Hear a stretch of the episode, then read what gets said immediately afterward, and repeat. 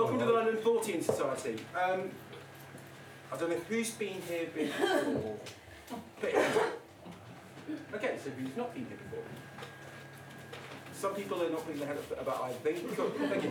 Um, I guess hopefully you understand what we mean by uh, Fortean. Roughly, this, we have talks and events and things about the sort of stuff you see in the Fortean Times.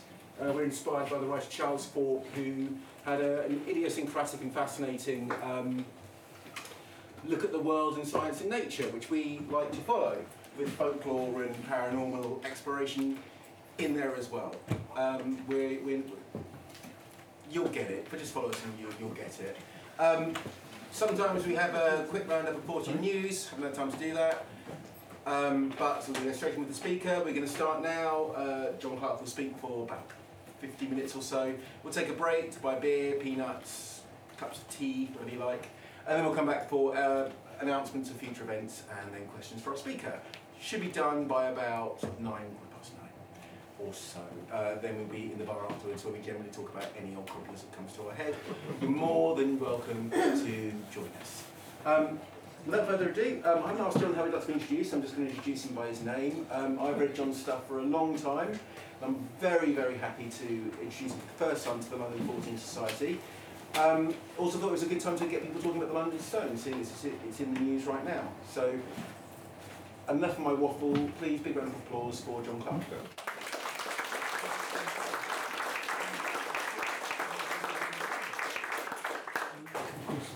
Thanks, Bob. I've been interested in London Stone for a very long time, since as a curator at Museum of London, we used to get questions whenever it got into the news because they'd going to demolish the building in Cannon Street. We'd get people writing and say, what is London Stone? And we had to reply, we don't know. Um, I set out to find out. So uh, what you're going to hear this evening is the sort of result of 20 years of digging and delving not literally, as you'll hear, um, into the past of that uh, once famous stone, the last remnant of which, until a few weeks ago, was in a, behind, behind iron bars in a cage in the front of a rather undistinguished office building at number 111 Cannon Street in the city. You could see it from inside, if you were lucky, in a glass case uh, with a bronze surround. but it was recently removed from there. It's now in the Museum of London on display and will be for another couple of years before it goes back when this building is pulled down and rebuilt uh, to a new location, perhaps rather more visibly on the front of the new building. So, London Stone, Mystery and Myth. First of all, the mystery. Well, the mystery of London Stone is inherent in the history, which is what I really want to start with. It's the gaps in the history, or it's the absence of history that is the mystery itself. It's inherent in those very first records of it in the 12th century in various documents. Deeds of properties, for example, a property owned by Mr. Aidwecker, whose address was at London Stone. His name was at London Stone, who gave some property to uh, the Canterbury Cathedral. Well, the second one there, let's, let's check her name. Yes, Cecilia. Cecilia, the widow of Wulfwine of London, who granted to the Canterbury Cathedral once more a property, including the stone house and other buildings, uh, just to the north of St Mary Bothaw Church, close to the stone that is called London Stone. it's Charles Aylward of London Stone. A great fire started in his house and burned down most of London. But the most famous, of course, is Henry. Henry, son of Aylwin of London Stone. He was the first mayor, first Lord Mayor of London in about 1189. So people were getting their uh, names from the stone. They were getting their address from the stone. It's a location, it's a locality. Nobody in the 12th century ever says what it is, why it is, why it's called London Stone. Uh, you suspect, given that 1152 reference, that when, they're saying it's the stone that's called London stone, that it's already a bit mysterious. We don't know why it's called London stone, but it's the stone that is called London stone.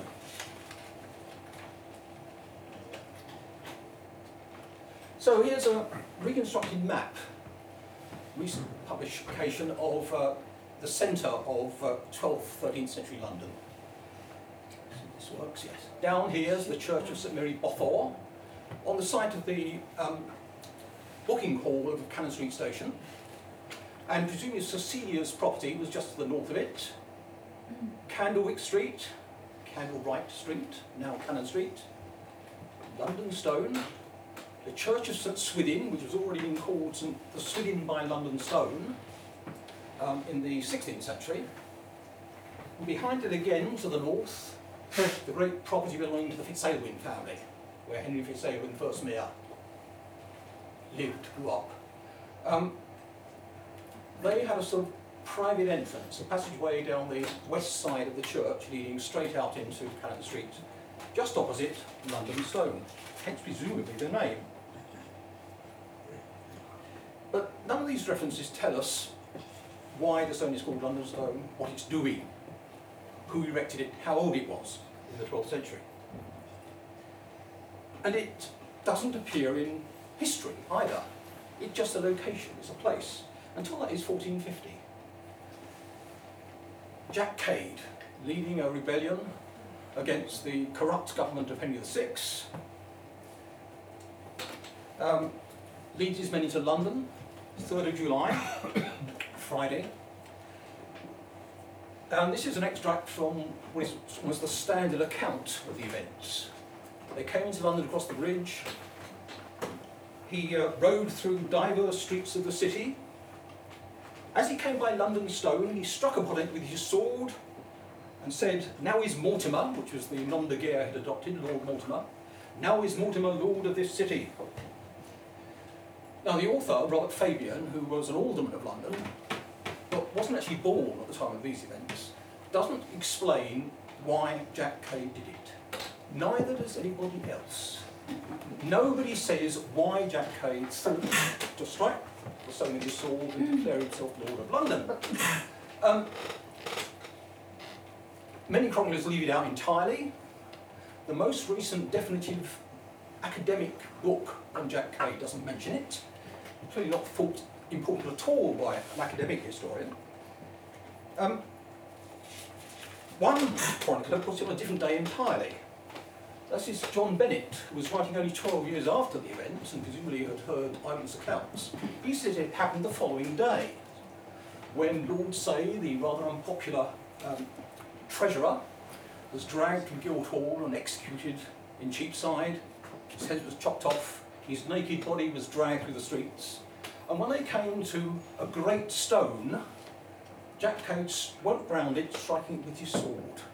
So either he did it twice on two days, or nobody could actually remember when he did it. Nobody remembered why he did it. And this is the only time anybody ever strikes their sword on London stone, as far as I can make out. It's not traditional, it's nothing to do with mayors, it's nothing to do with kings visiting London, it's nothing to do with the lordship of London. I think it was just Jack Cade playing to the public. This is called London Stone. I can take London as easily I strike this stone with my sword. It gets developed, however. But the stone remains a landmark. And when it appears on a map, this is a so-called copperplate map. Two of the copper plates from which it was printed are in the Museum of London. This is very much enlarged. But there you see on the north side of the road is St Swithin Church, this door and tower. Immediately opposite, a little sort of rectangle in the road, labelled London Stone. London Stone. This map doesn't have any many words on it. A few streets are named. Uh, important places like Guildhall are marked. But the mapmaker thought London Stone was important enough or well known enough to put it on his map and label it. We can't make out from the map what exactly it looked like. It's not to scale. This is, uh, this is an interesting, as it were, bird's eye view map, uh, but vaguely rectangular, as I suppose all you'd say. And descriptions don't help. Here's John Stow. His monument is in St Andrew's Undershaft Church. He was London's sort of chronicle, chronicler, uh, local boy, tailor by trade, wrote a survey of London, detailed account of London in the 1590s. He simply says, when talking about Cannon Street, near unto the channel, the gutter, is pitched upright a great stone called London Stone. It's fixed in the ground very deep. It's fastened with bars of iron. He's the only person who mentions bars of iron. I'd really like to know how those worked. It's either was so strongly set that if carts do run against it, the wheels be broken and the stone itself unshaken. It's, it's, it's already getting a, a reputation for solidity. But how big was it? John Stow knew it, knew it so well he didn't bother to say. It's just a great stone. Fortunately, we have one foreign visitor, a Frenchman, Monsieur L. Grenade. We don't know his first name. He, in 1578, produced what is actually the very first guidebook to London for foreigners. He wrote in French. His manuscript is in the Vatican Library. Fortunately, it was recently uh, translated and published by the London Topographical Society. He called it The Singularities of London. Here it is. The French is actually quite easy to read if you did French at school. I'll translate it anyway. it's a great rock or stone. It's squared off. It's planted deep in the earth. It stands about three feet high above the ground, two feet wide, and one foot thick. It's not a great monolith, it's actually quite small. Um, those feet, by the way, are the, French uh, pieds de roi, which are slightly bigger than French feet, uh, English feet, but not enough to make much difference. So we're still talking about that's three feet high, two feet across, and one foot front to back. but it was even smaller after the Great Fire. Here's John Aubrey describing it. The fire, of course, destroyed the whole area around. Most of central London went up. The church of St Swithin was burnt out, so was St Mary Bothaw. London Stone survived, but it was the worst for wear. It's described by John Aubrey. He said the fire calcined it, actually sort of destroyed the surface, and that it was now only two inches above the road, still surviving. Well, he might have, he's running in 1673. Um, the road surface was actually raised after the Great Fire by the de debris from around was used to, to make up the road surface. So it wasn't entirely three feet burnt away to two inches. I think it, quite a bit of it was the road surface rising up about it. Um, but shortly afterwards, the stone seems to have been actually lifted from that position or replaced in the same position with a little stone cupola to protect it. Here's what seems to be the earliest picture of the, the Wren Church of uh, St Swithin, that survived until the Second World War. And um, in the foreground, enlarged there, this strange little stone cage with a round hole in the side, like a porthole, through which you look to see the actual London stone. John Strype 1720, talks about uh, the fact that it's now been cased over with a new stone, handsomely wrought, cut hollow underneath, to shelter it and defend the old venerable one. So it's got this, it's venerable, it's, it lasts, it's something we've got to preserve. Nobody's really thought about why, I don't think. Um, and it is disputed because um, it's in the way of the traffic. You can see there's a cart coming up um, but it's attracting visitors. There's two chaps there, sort of, not exactly waving a sword in it, but waving his stick. Um, and it does turn up in any account of a visit to London. The various things they go to see are the lions at uh, the Tower of London, um, they go to Westminster to see the monuments, they go to see the whalebone of Whitehall, they go to see the Boss of Billingsgate, Um, and they go and see London Stone. Nobody knows why. It's there, we've got to go and see it. So, 1742, it's moved. It's moved across the road, still in its little stone cupola, and set up on the left there, just beside the main door of St Swithin's Church on the pavement. 1798, it's moved again, this time to the blocked up door, the matching door at the east end of the church. And you see it's still got that little cupola built around it. This time it's actually built back into the blocked up wall of the church. So we've now only got, as it were, the, the front half of it. The second time it was moved in 1798, somebody did take the trouble to draw it out of its case. There's a couple of sketches in the Worley Guildhall Library, now the London Metropolitan Archive. Um, I suspect they're by John Carter, who we'll come to in a moment, bit later. Uh, but uh, they're certainly of this sort of date. And on the right, we've got it sort of lying up against a bit of the wall of uh, St Swithin's Church. It looks about four foot high,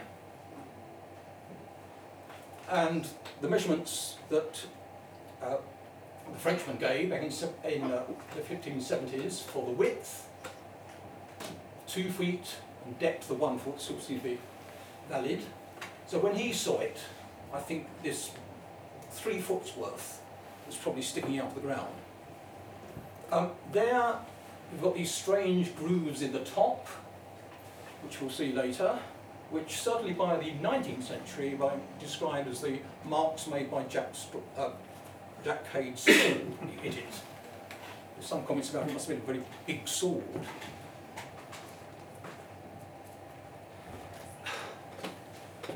Then, shortly afterwards, it was moved again.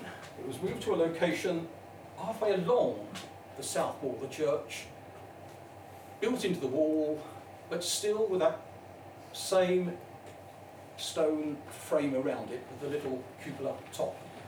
Here's in, I think, it must be the earliest photograph of St Swithin's Church.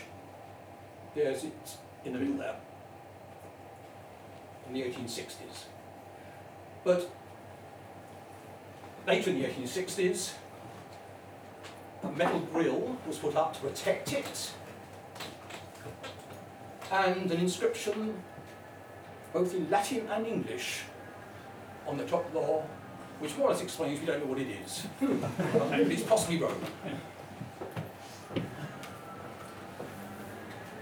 Then, of course, the Second World War, the church in the midst was burnt out. The ruins were left standing for a very long time while the church commissioners decided what to do. It was declared to be redundant. Um, it was like several churches. Um, the inside was opened up as a little garden for city workers to have their lunches in. But it stood like that until about 1960, when uh, Professor Grimes, the Roman and Medieval London Excavation Council, carried out a small excavation inside, but he wasn't interested in London stone because it wasn't in situ and it wasn't Roman. Well, possibly wasn't Roman. Uh, so the church was demolished, the stone was moved to, in 1961, put on display for then Guildhall Museum, which was in the Royal Exchange at that time. The Troy legend was disproved. We'll come back to the Troy legend later on. Um, but there it is. And if you remember that little round porthole in the frame, the stone frame, the later photographs show that it had actually been opened up into a sort of keyhole shape. And there on the front of the stone, in that 1960s black and white photograph, you can still see the soot stain, that same keyhole shape. The bit of the stone that wasn't protected by stone cage has got 200 years worth of uh, London soot and grime caked on it. Then in uh, October 1962, we went back into the front of this rather undistinguished 1960s office building which was first of all occupied by the, um, the Bank of China. And there it remained until a few weeks ago. going through various ownerships. Um, there's long been plans to rebuild, and the fate of London Stone gets discussed every time. There have been plans to move it to a different site entirely that the City of London didn't like and refused planning permission. But the present owners of the site are going ahead. the building is, as it were, condemned. Haven't been past it in the last couple of weeks. So, a few weeks ago, 28th of April, London Stone Day, um, staff from the Museum of London moved in, removed it from its little case inside, using silicon strips so it could slide easily onto that little trolley, then trundled round to our Museum of London van round the corner, and taken to the museum, where it is now on display in what I think we call the uh, War, War, Plague and Fire Gallery. Used to be called the Tudor and Stuart Gallery. So there it is in its current display. I take no responsibility for the, for the caption. But uh, you can see the same old grime on the front of it. We weren't allowed to clean it. Well, not too much. Because it is a scheduled object, or listed structure. Only two star, but anyway. So we, we're allowed to take the dust off it. And we've done all sort of photographs, we've done, things like um, laser, 3D la laser scans, so we now have a virtual we can play with. So that's, in brief, is the history. And you'll see the, the gaps in it create the mystery. Why this, why that? But the gaps in it have also created the myth. The myth of London Stone is bound up with the mythology of London itself. And for that, the mythology of London itself, we depend very much upon one man, Geoffrey of Monmouth.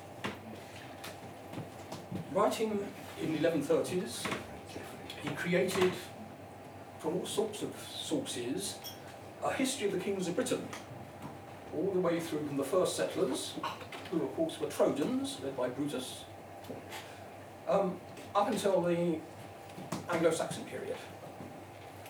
He claimed it was based on a, an ancient book in the British language that nobody else has ever seen.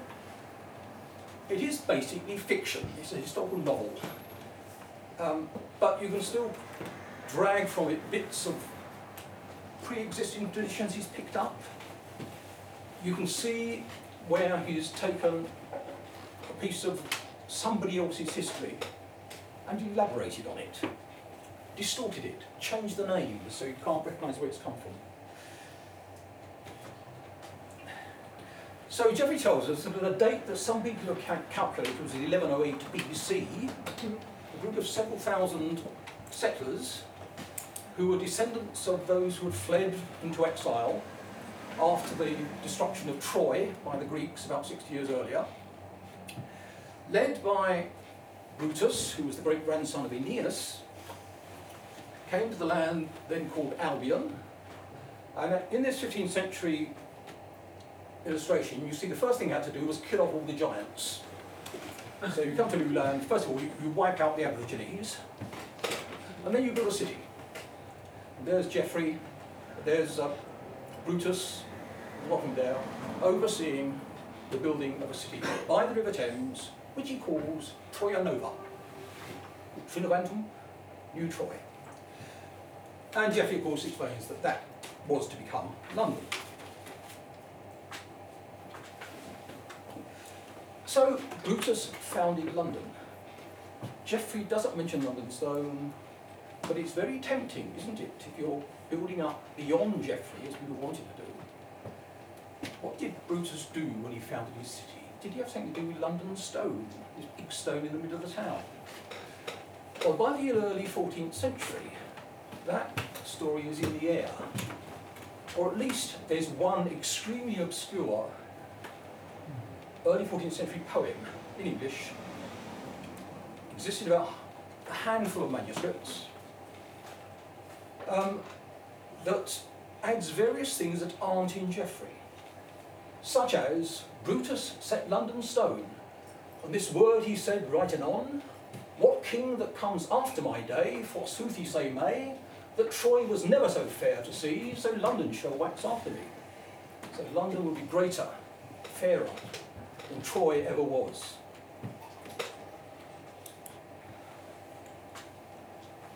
But the idea never caught on.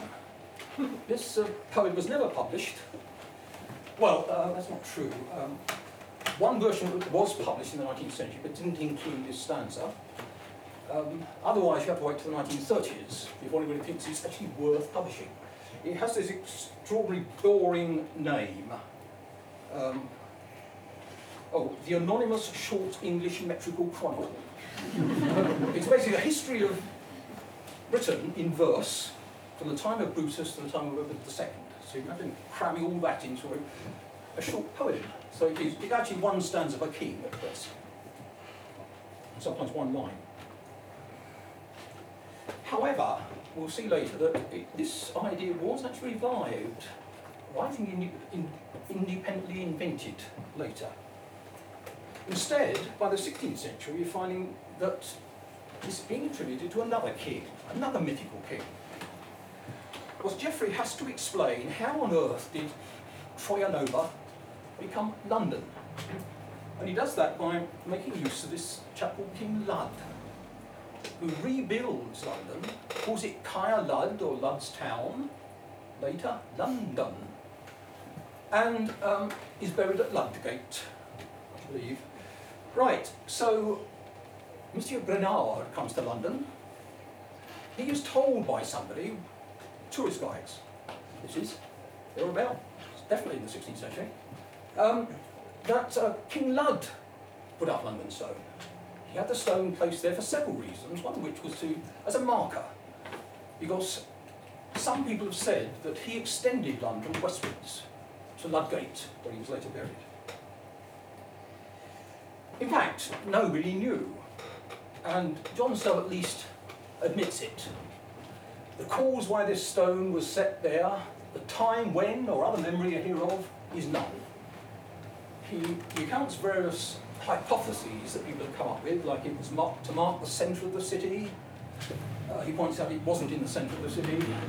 Um, it was there where people paid debts or came to agreements, as they do in the Royal Exchange today, he says. Um, it was put up by somebody called John of London Stone. He points out that's sort of got it round the wrong way. Um, but his younger contemporary, the antiquarian uh, William Camden, in his um, great volume Britannia, written in, first of all in Latin in 1586, then translated into English years later. He has no doubts about it at all. It was quite clearly a Roman milestone. Because it was, he says, in the middle of the city, if you only measure the city in one direction, east-west. It was the wrong point north-south, but east-west it was in the middle. And since in the middle of the city, that's where you took all your measurements from, like Charing Cross, whatever, um, throughout the Roman province of Britain. It's like the um, uh, Miliarium Aureum in the Forum in Rome, from which measurements supposedly throughout the Roman Empire were taken. This is guesswork. It's nothing more than that. The trouble is, William Camden has a reputation, had a reputation. It's always quoted. It's quoted as if this is what archaeologists of today think, because one antiquarian in 1586 said it. It just gets repeated as being, indeed it's repeated on the caption in the uh, uh, Museum of London, or more or less. Um,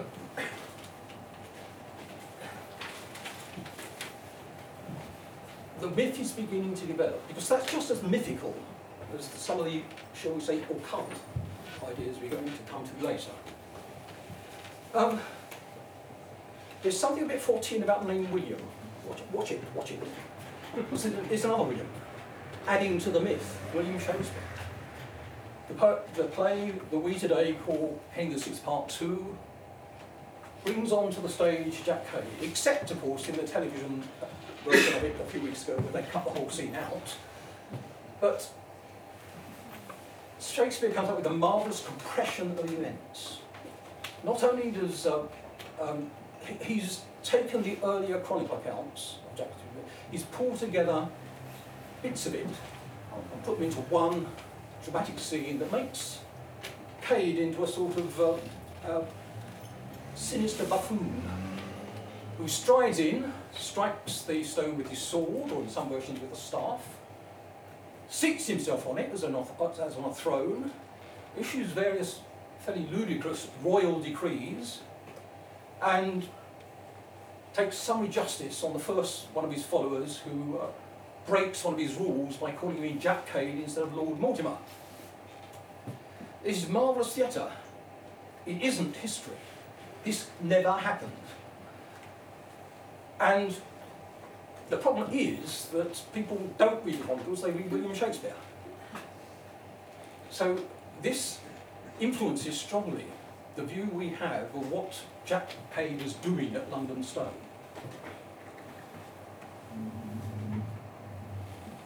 William Stukeley, antiquary, the antiquary of the early 18th century. Uh, nothing much new about London Stone. He did include it in what seems to be the very first published attempt to reconstruct a map of Rome and London. Here it is on the right. If it looks a bit odd, it's because he's put west to the top. There's the river on the, the left, there's the line of the city wall, you can see, and a grid of streets inside. And he accepts William Camden's view. It's a miliare, London stone. And he describes it in the accompanying text, the lapis miliaris, from which distances are reckoned. He locates it close to where he thought the forum stood, because he didn't. Um, he includes these little temples here, St Mary Woolnoth, St Mary de Arquebus, Mary Bow, are church sites where rebuilding after the Great Fire revealed Roman remains. He's assumed they were Roman temples. So there's not much archaeology in this map of Roman life. It's very literary, hence the miliarium. But uh, of course, did popularise the image of the ancient British druid and their rites and so on, they took place around stones. So we find even John Strype in the 1720s saying he had been advised by a, an exquisite British antiquary, not uh, stupid in this case, that the Druids had pillars of stone in veneration. Later on, Thomas Pennant, said in the 90s, some have supposed it to have been British, which might have been part of a druidical circle. So here it's, it's not just one stone, there was a great stone circle, which it formed part. Now that might sound familiar if you know the works of uh, another William, William Blake, in his great illustrated on engraved plates poems, Jerusalem and Milton. So, to him, it's a Druid altar, an altar where human sacrifices take place. The Druid's golden knife rioted in human gore, in offerings of human life. They groaned aloud on London stone. They groaned aloud at Tyburn's brook. But he's also influenced by Jack Cade. Not the Jack Cade of history, but the Jack Cade of William Shakespeare. Because London Stone becomes a place of justice. It becomes a place and a throne on which characters like Los or Albion can seat themselves to dispense justice. Here's, um, this is Albion saying, bring him to justice before heaven here upon London Stone. But it's also a central point, a central marker William Blake's essays. Very central indeed. It's central to Golgonooza, that mythical vision of London eternal. from London Stone to Blackheath East, to Hounslow West, to Finchley North, to Norwood South. William Blake loved London in the, widest sense, so these names come in.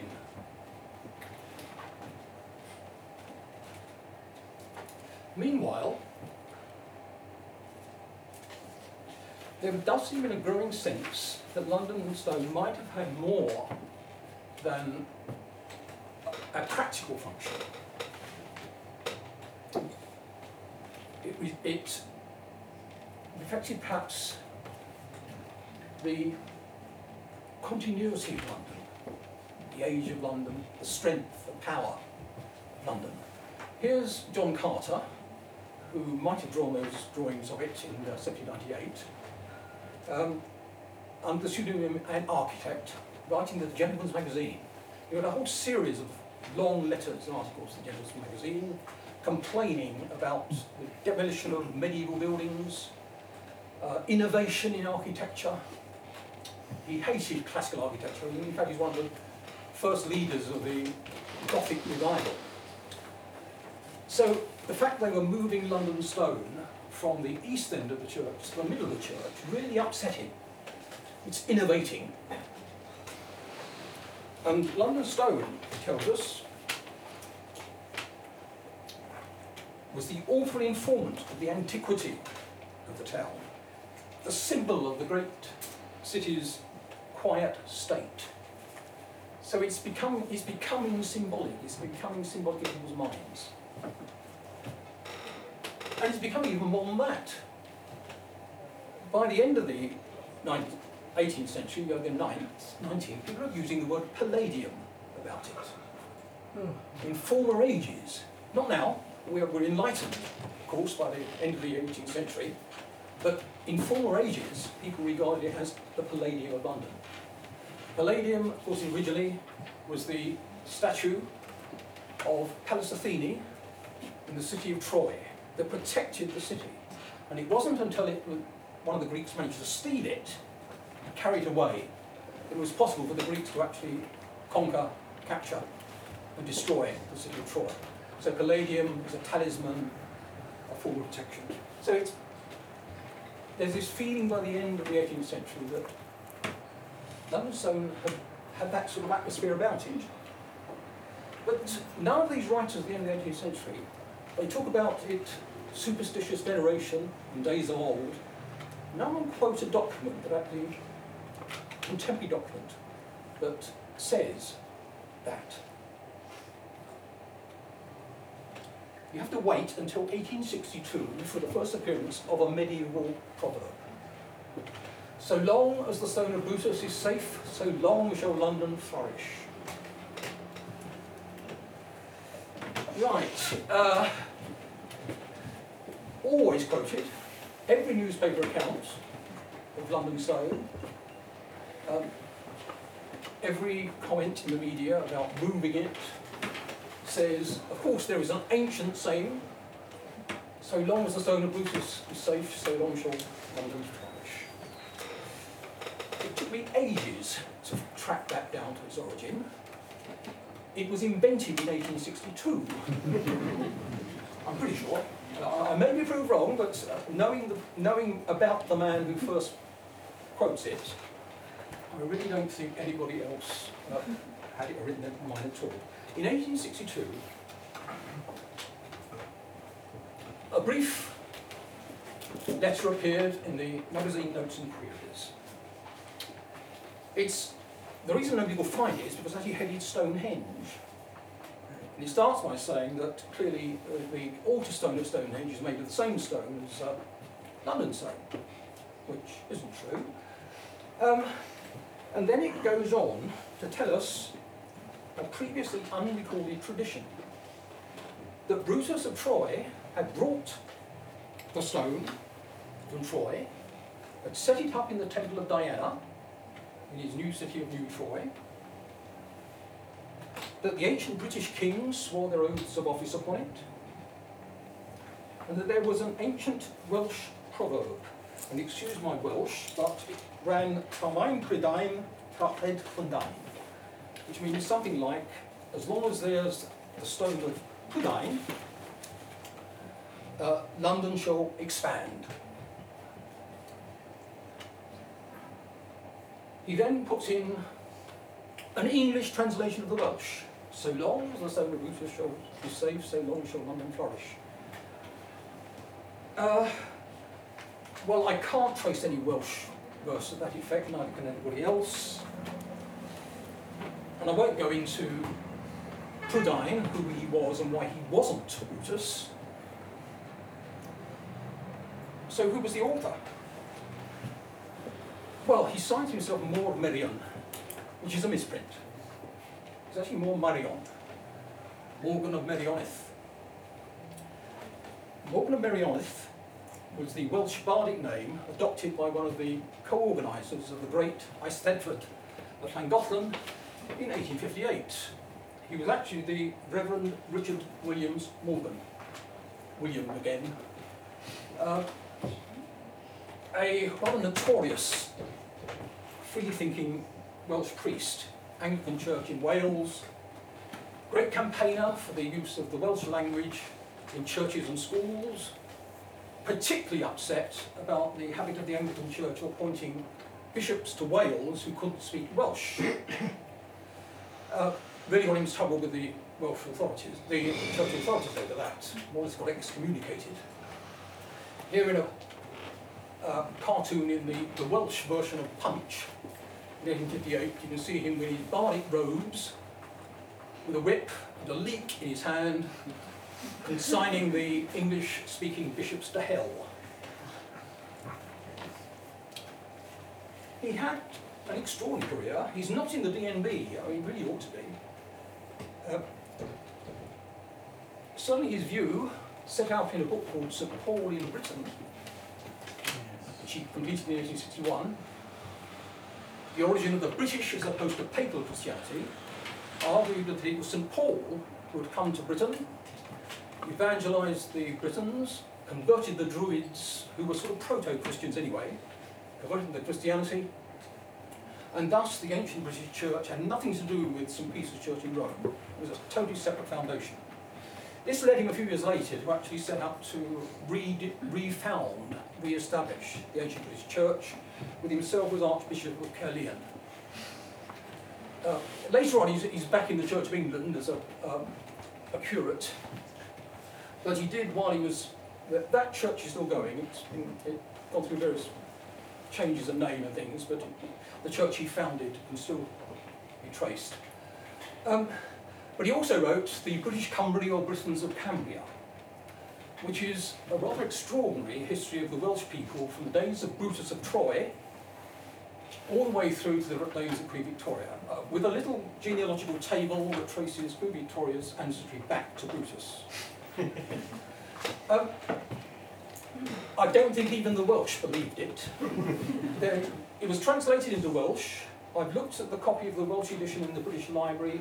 Nobody had even cut the pages in 150, to 60 years since it was written. Um, but he was convinced, and it's that story of Brutus, and that he enlarges it there. He tells us that London Stone was actually the plinth on which pa uh, Pallas Athene had stood, uh, and was built indeed in Troy. But he doesn't give any verses. He doesn't give any Welsh verse, he doesn't give any English verse. I think he actually invented bit, as he did a few years later. But remembering that back in the early 14th century, somebody else had thought that Brutus set London stone, it's not impossible that um, something came through. He certainly couldn't have read that poem. He certainly couldn't have read that early 14th century poem. But every time I look at the subject, I find little hints I hadn't spotted before. So we might find the of Brutus turning up earlier. At first, Morgan's rather eccentric theories don't seem to caught on. Certainly not in academic circles. Academics like Lawrence Gomme great folklorist, also town clerk of the London County Council, uh, great interest in folklore, um, with his wife, Eartha, both of them very prominent in the folklore scene at the end of the 19th century. Um, well, he's, as it were, fashionable folk, for folklore in the end of the 19th century.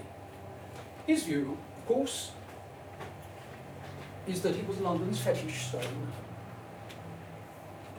that it's the last survival of a very primitive pre-Roman London. Here he is, uh, in early Aryan days, that's the, the date and everything else, when a village was first established, a stone was set up. Now, I'm not sure how he knows this, uh, but it's, it's one of the, if you read J.G. Frazer and so on, it's, it's that sort of technique of studying folklore and anthropology. Uh, to this stone, the head man of the village made an offering once a year. And clearly, the, he does actually say later the, the Lord Mayor of London is the descendant of the original village headman. Um, Grant Allen, another interesting character. He wrote early science fiction, some rather controversial novels. He wrote popular science books, popularising science to the, the, masses. He was a bit upset that G.L. Gomme got in first because it was his view as well that London Stone is the very oldest and most sacred relic of ancient London. It is, in point of fact, a city fetish.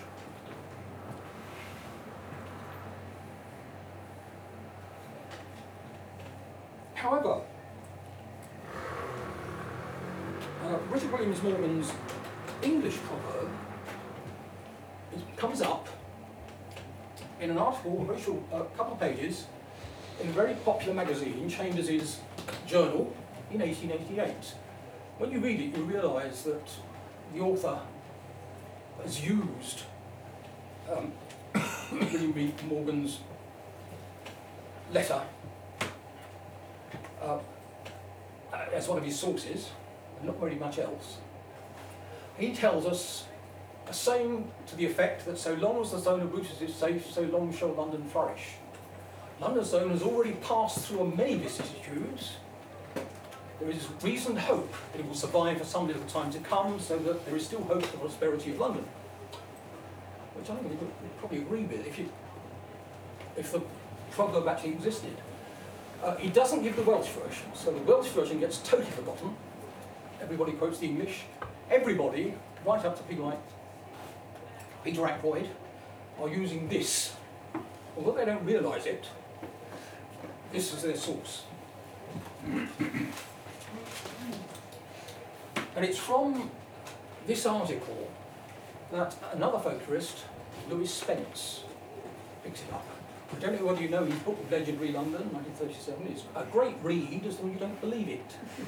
Um, Spence brought together archaeological evidence for London, both in prehistoric times and Roman times, but brought it together with what he called traditions. And his traditions includes the work of Geoffrey of Monmouth, which were fiction. He didn't trust archaeologists anyway, he calls them archaeologists of the tape measure school. He much preferred a good old tradition. And on the basis of what Chambers' journal told him about uh, London Stone, I believe that its presence provides evidence of the fact that the site of the city was formerly a high place of the proto-Druidic religion of the early inhabitants of the Bronze Age riverside settlement of London. But we haven't found a Bronze Age, well, we're, we're sorry, we're, we're archaeologists of the Tape Measure School, so it doesn't matter. Uh, now, there's a work that Spence mentions in his bibliography, but doesn't actually quote. And that's Elizabeth Gordon. Prehistoric London, its mounds and circles, 1914. And here she is, talking about the great stone circle on the site of St Paul's Cathedral, which archaeologists of the Tape Measure School have missed as well. The highest ground of the western hillock, where St Paul's now stands, might have been seen, surveyed against the sky, the mighty unhewn monoliths of the Druidic Circle. No trace of the circle remains. A little distance to the southeast stands a single obeliscal pillar, or index stone, reserved behind iron bars in the wall of St Swithin's Church, opposite Cannon Street Station. Well, Elizabeth Gordon was one of the early exponents of alignments, drawing lines on maps, connecting ancient monuments and features. So it's not surprising there is a London stone ley, or ley line. Um, Watkins himself, man who either invented ley lines or brought them to public attention, who takes you to, um, talks about London stone. He calls it obviously a mark stone, but as far as I can make, he didn't actually draw a ley through it. This one comes from Paul Devereux, the London ley, linking the Ledgerby Tower and Ludgate Hills, through St Martin's Ludgate Church, London Stone, and Hallows Church. I'm not convinced, it's only got three definite points on it anyway.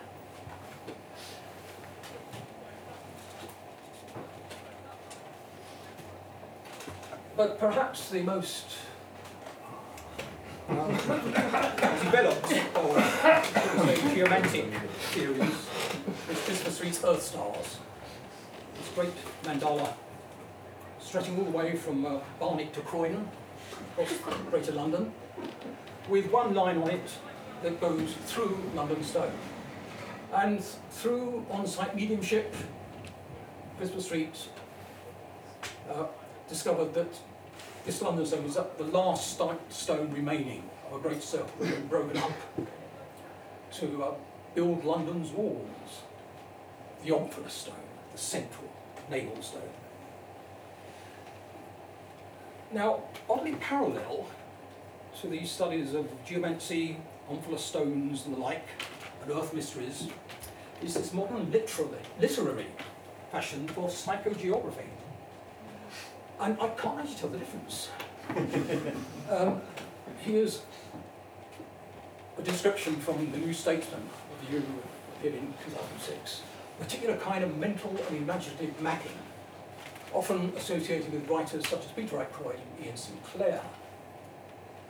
The present-day city chronicler, attuned to echoes of the past, prowls around in search of psychological ley lines to divine strange visual and acoustic coincidences evidence the still potent presence of darkness, history and texture. And here indeed is Iain Sinclair, who is like um, John Carter back in 1798, very worried about the moving of these things. Deliberate misalignment. Temple of Mithras, which is of course going to move again. Uh, London Stone, surviving effigies from Ludgate.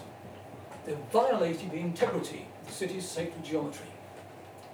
Part of a process, all the ritual markers of Bridge City have been shifted.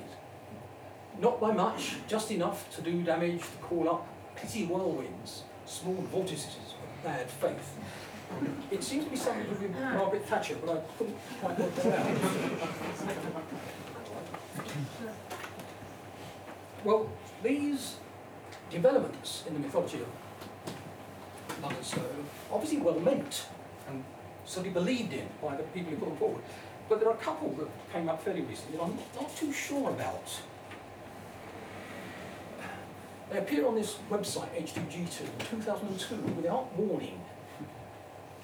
They relate to a legend, which I have not found anywhere else, that King Arthur calls Excalibur out of London Stone, and to Dr. John Dee, who apparently was fascinated by the supposed powers of London Stone and lived close to it for a while. Well, he never lived close to it. I haven't read everything he wrote, which would be a massive task, but I have read all the biographies of him, none of which mention London Stone at all.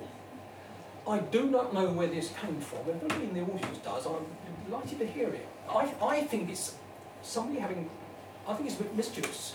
I think it's deliberately adding to the myth. I'm doing myself one, but...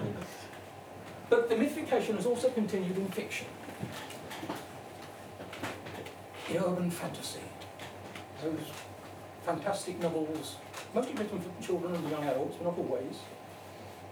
Um, writers like China Miéville have done it. In Kraken, he was done so. Here's Charlie Fletcher, in 2008, reminding us that that grid is there not to protect the stone from us, to protect us from the stone. The malevolence of others. so in urban fantasy,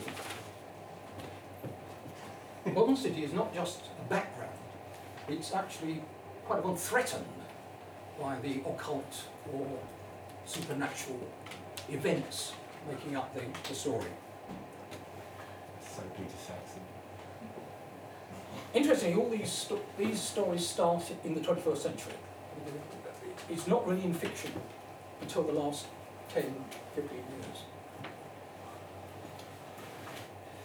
So, history hasn't helped. Which I, I think we can explain the growth of mythology. Can archaeology help? Well, first of all, there's no point digging up the middle of Cannon Street today, the site where the stone stood. All you'll find is an underground railway station.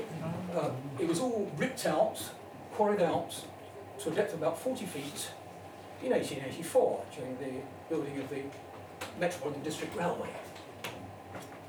See these rather nice, plans or elevations in the London Transport Museum. And I don't think there's any record from the 1880s of anything being found there. They didn't find the stump of the stone. If they did, they just shoved it on the wheelbarrow and carted it away. They were working under pressure. I mean, they, they, this, this um, kind of a lot of work was done at night, so I don't think they were really keeping an eye out for the archaeology. And that's, the best of the archaeology dates from the 1660s after the Great Fire when there are actually several reports. And um, Robert Hooke, who was appointed by the City of London as one of the surveyors to oversee the rebuilding of the city after the Great Fire, he actually got some workmen to dig down around the stone to find out what was happening down below. And they found it went down for 10 feet below the road surface.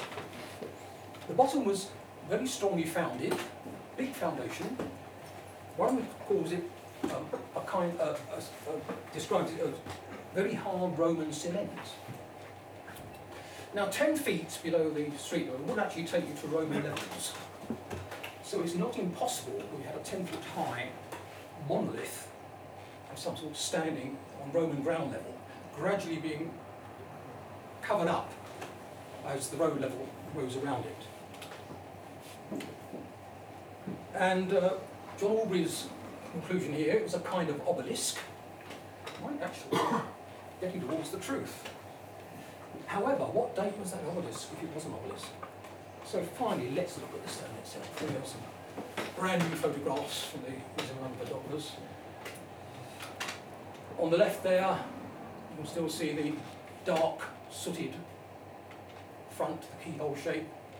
The back, there's extraordinary erosion was honeycombed, pitted with uh, um, some sort of erosion going on. We must actually compare these again to the pictures that were made in 1798 to see how recent that erosion actually is. It obviously didn't affect the front.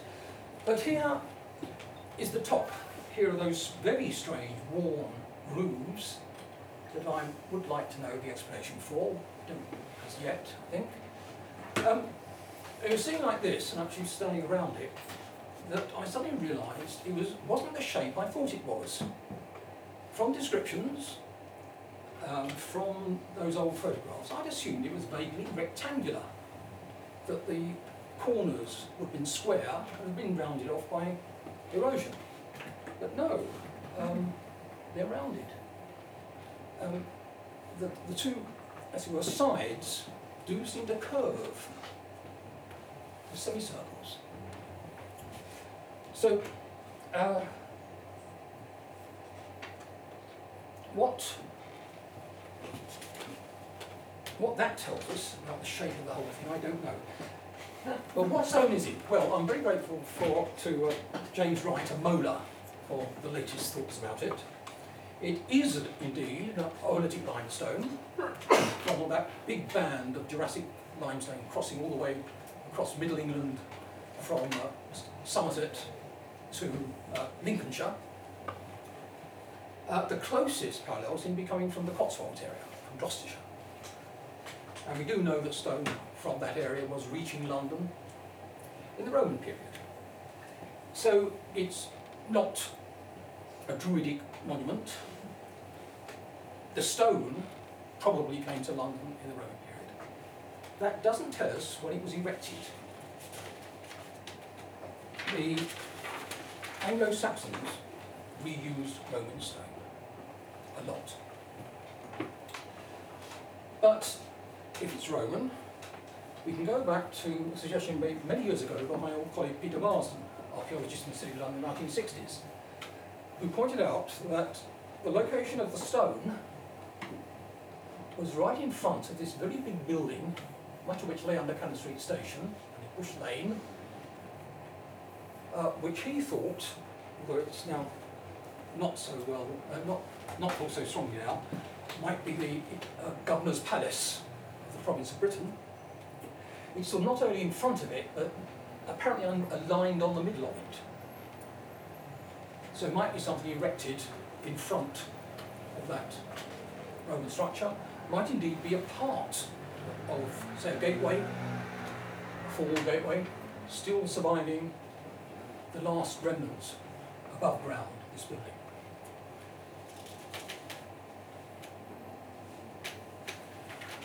But the Saxons, as I say, might well have brought a piece of stone from somewhere else and erected it. And we do that name. It certainly wasn't called Lapis Londiniensis by the, uh, the Romans. It gets that name later on, surely. It is the late Saxon it's been called London stone for the first time. So, London stone certainly, if that's how it relates to the Roman plan, this is how it relates to the Anglo-Saxon There's this grid of streets laid out within the Roman walls at the end of the 9th, early 10th century. This is the period when, according to the Anglo-Saxon Chronicle, Alfred the King founded Lundenburh. When Anglo-Saxon settlement, which had previously been out on the Strand area, London Lundenwic, Aldwych, Trafalgar Square, Covent Garden area, where its excavations for the last 30 years produced the evidence for this early Saxon town. Alfred seems to have moved uh, settlement back inside the walls, the defence against the Viking attacks, and laid out a grid of streets. And London Stone is not only right in the middle, but it's actually on the east-west axis of this uh, uh, new town. So was it erected then? Did they just find a nice piece of Roman masonry for somewhere, erected, and say, this is our fetish stone, even? It is the stone erected in the centre of this new settlement. I can't find evidence that the Anglo-Saxons ever did it. You get market crosses, of course, but uh, you get standing crosses. But this has never, nobody's ever spotted any inscriptions on London stone. So, what is my conclusion? Well, London stone is a myth. There's a piece of stone which is currently resides in the Museum of London, but much bigger than that is the myth that, surrounds it. Whatever London stone is in origin, was in origin, now it's that myth. And the way that myth has grown over the years tells us, I think, more about London and its people and its people's vision of London than the stone itself does. Um, Nicci French, little novel, this novel, detective story called uh, Tuesday's Gone. Her heroine looks at London Stone and says, it looks like a completely ordinary piece of rock, and it means what we want it to mean. and even Peter Ackroyd. It was once London's guardian spirit, which is total nonsense, uh, and perhaps it is still. Uh, I think I agree with the last half of that uh, sentence. You can respond that although it was never, in fact, London's guardian spirit in the past, it will, if enough people believe in it, assume that role in the future. Thank you. Thank you, John. Um, yeah, that was the most methodical thing I've uh, seen for a while. Thank you, that was brilliant. Um, we're going to have a short break, grab a drink, and then come back for um, very brief advertising break, and then any questions or comments, or what's about the ley line, and what about other things, is Boudica buried there, whatever you want to say. Um, afterwards, thank you again, John. We'll see you back here about 10 15 minutes. Thank you.